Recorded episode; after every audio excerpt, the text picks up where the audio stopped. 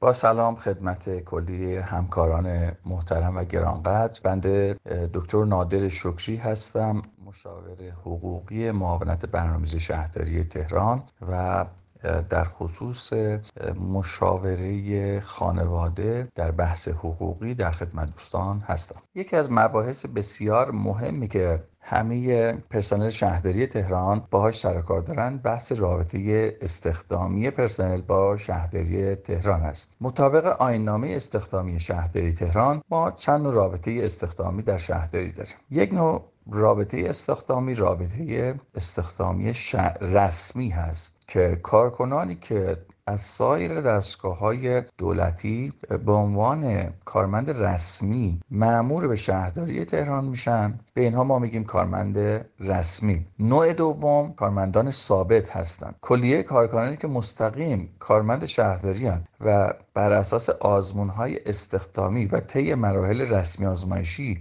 به استخدام شهرداری تهران در اومدن اینها پرسنل ثابت هستند و نوع سوم قراردادی. پرسنل قراردادی برخی مستقیما با شهرداری تهران رابطه قراردادی دارند ولیکن عده کثیری به صورت قرارداد معین هستند. پرسنل قرارداد معین هم یا رابطه استخدامیشون با شرکت های خدمات اداری شهر هست و یا هادیان شهر یا سایر موارد مثل حامیان و غیره. در هر صورت همه اینها تابع قانون کار هستند یعنی رابطه قراردادیشون با شرکتیه که اونها رو استخدام کرده و یک نوع هم داریم به نام قراردادهای حجمی. قرارداد حجمی اینا کارمند شهرداری نیستن بلکه عموما شهرداری بر اساس نوع کاری که به پیمانکاراش ارجاع می‌کنه این شرکت از نیروهای انسانی استفاده می‌کنه و قراردادی این نیروها با شرکت های پیمانکاری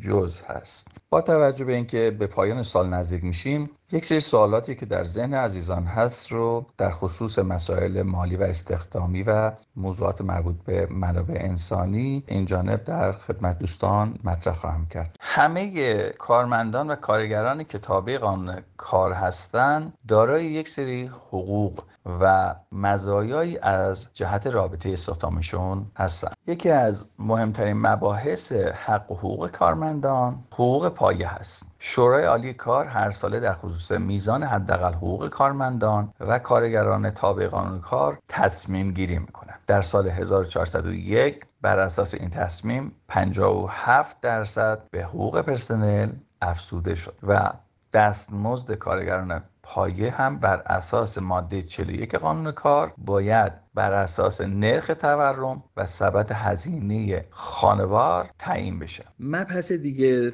حق سنوات هست. حق سنوات یا پاداش خدمت مبلغی که کارگر هنگام فراغت از کار مثل بازنشستگی از کار افتادگی فوت استعفا و حتی پایان قرارداد و رابطه استخدامی با شهرداری دریافت می‌کنه میزان اون هم معادل یک ماه. آخرین حقوق فرد که از شهرداری دریافت کرده است. البته برخی از کارفرمایان مثل شهرداری در آخر هر سال که قرارداد پایان میپذیره نسبت به پرداخت حق سنوات به طور سالانه اقدام می‌کنن و به نحوی با کارمند تصفیه حساب می‌کنن. سوالی که مطرح میشه در مورد حق سنوات اینه که آیا بهتره که ما حق سنوات رو در پایان هر سال بگیریم و تصفیه کنیم یا بذاریم در پایان خدمتمون. ببینیم مهمترین قانون سنوات اینه که پس از چند سال با نرخ جدید سال جاری محاسبه میشه. برای مثال فردی که 15 سال سنوات رو دریافت نکرده و امسال برای دریافت اون اقدام می‌کنه مبلغ اون معادل سنوات تعیین شده در سال 1401 به ازای هر سال اشتغاله.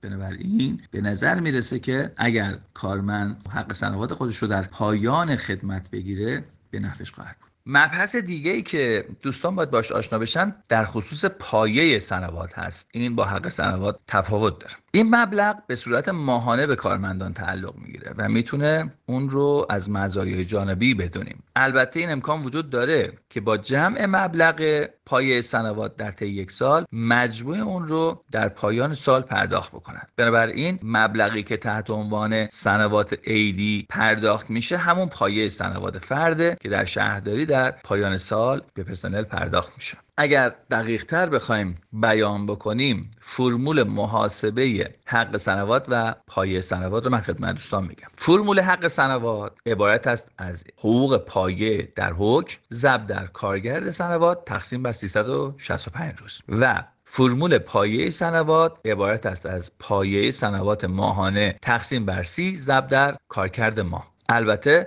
مبلغ پایه سنوات ماهانه هر ساله از سوی اداره کار اعلام. مبحث دیگه ای که باید در خصوص حقوق پرسنل دوستان بدونن مرخصی هاست. خب مرخصی عبارت است از حقی که برای کارگر در ترک کار برای روزهای غیر تعطیل در نظر گرفته میشه و گرفتن مرخصی حق بدیهی و طبیعی هر فرد. یعنی هر فرد در طول ایام کار حق داره از مرخصی استفاده کنه.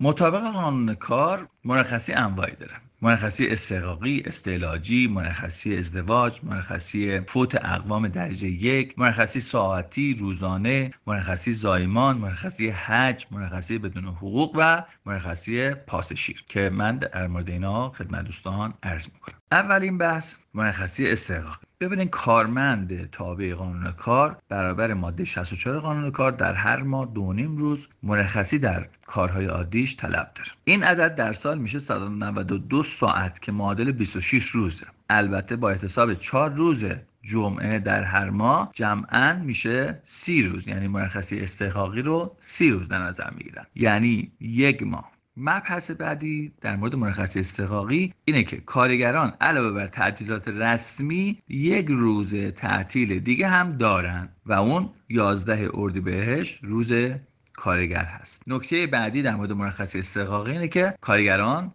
تنها می‌تونن از 9 روز مرخصی سالانه خود رو ذخیره کنن. ماده 66 قانون کار به این موضوع اشاره داره. مبحث بعدی در مورد مرخصی استقاقی اینه که مرخصی استقاقی حق کارمنده و در صورت عدم توافق کارفرما در مورد زمان مرخصی کارگر می‌تونه به اداره کار و امور اجتماعی محلش رجوع کنه و حکمی که اداره کار و امور اجتماعی محل میده لازم الاجراست نکته دیگه در مورد مرخصی استقاقی اینه که در صورت استعفا و ترک کار مطالبات مرخصی های باقی مانده به کارگر تعلق نمی‌گیره. نکته دیگه در مورد مرخصی استقاقی اینه که مرخصی کارگران شاغل در مشاغل سخت و زیانآور پنج هفته است. استفاده از این مرخصی برای این شاغلین حد امکان باید در دو نوبت یعنی در پایان هر شش ماه در طول سال صورت بگیره.